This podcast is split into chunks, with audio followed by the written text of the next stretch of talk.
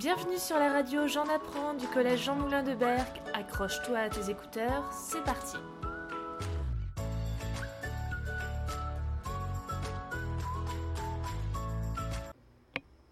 Les singes hurleurs du Costa Rica deviennent jaunes à cause des pesticides Depuis 5 ans, les chercheurs costariciens ont remarqué que les singes hurleurs à manteau, Alouata palliata, qui peuplent les forêts tropicales, sont en train de changer de couleur.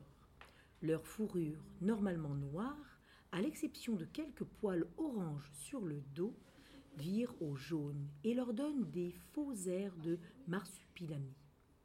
Et le phénomène semble s'accentuer puisqu'il touche de plus en plus de singes hurleurs.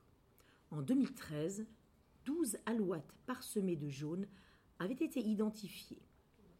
Aujourd'hui, nous avons des preuves de l'existence actuelle d'au moins 21 primates revêtus d'une coloration jaune vivant à l'état sauvage près des côtes du Costa Rica, précisent les auteurs de l'étude publiée dans la revue Mammalian Biology. Non seulement les hurleurs tachés sont de plus en plus nombreux, mais les taches jaunes sont de plus en plus grosses. En 2013, les plaques jaunes n'étaient observées qu'aux extrémités des membres et de la queue. Maintenant, il est possible d'apercevoir des animaux chez lesquels ces parcelles occupent une grande partie de leur pelage. En fait, nous connaissons l'existence d'au moins deux singes hurleurs à la fourrure entièrement jaune, expliquent les chercheurs. Les scientifiques soupçonnent les pesticides épandus dans les cultures de bananes et d'ananas, non loin de l'habitat des primates, d'être responsables de ces changements de couleur. Premier vol dans l'espace pour un vaisseau de Virgin Galactic. L'entreprise Virgin Galactic a pour but de vendre des vols suborbitaux au public. Elle a envoyé pour la première fois jeudi 13 décembre 2018 un vaisseau au-delà de la frontière de l'espace.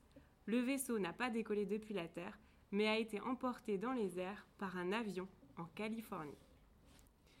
COP24, le rôle de la Russie. À la COP24, la Russie se montre prêt à donner des preuves de bonne volonté, soutenant par exemple que vendre du gaz naturel est une contribution à l'effort de réduction des émissions de CO2. Top 3 de la semaine. La surface de Titan révélée par la sonde Cassini. Titan, le plus gros satellite de Saturne, a été survolé 127 fois par la sonde Cassini entre 2004 et 2017 une équipe de chercheurs internationaux a compilé l'ensemble des données du spectromètre imageur VIMS pour créer une carte globale de la surface de Titan dans l'infrarouge. Des dunes équatoriales au cratère d'impact jusqu'au site d'atterrissage du molécule Huygens, tous sont, sont visibles sur cette carte. Une étoile qui change de luminosité. En 2012, dans le cadre d'une étude nommée VISTA depuis 2010, un télescope de l'Observatoire européen austral observe l'étoile VVV-WIT 07.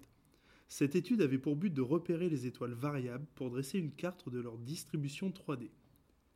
Sauf que VVWIT 07, après avoir vu sa luminosité baisser lentement pendant 11 jours, a brusquement perdu 75% de celle-ci pendant 48 jours ce qui n'est pas conforme à ce que l'on peut attendre d'une étoile variable, qui certes fluctue de façon périodique ou plus chaotiquement pour d'autres, mais pas avec une telle chute de luminosité.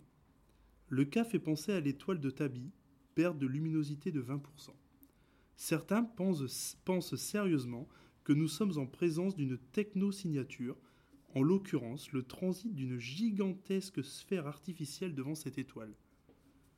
Les scientifiques savent maintenant que ce n'est pas le cas, mais la multiplication d'observations similaires pourrait bien finir par nous forcer à conclure que nous sommes bel et bien en présence de technologies extraterrestres.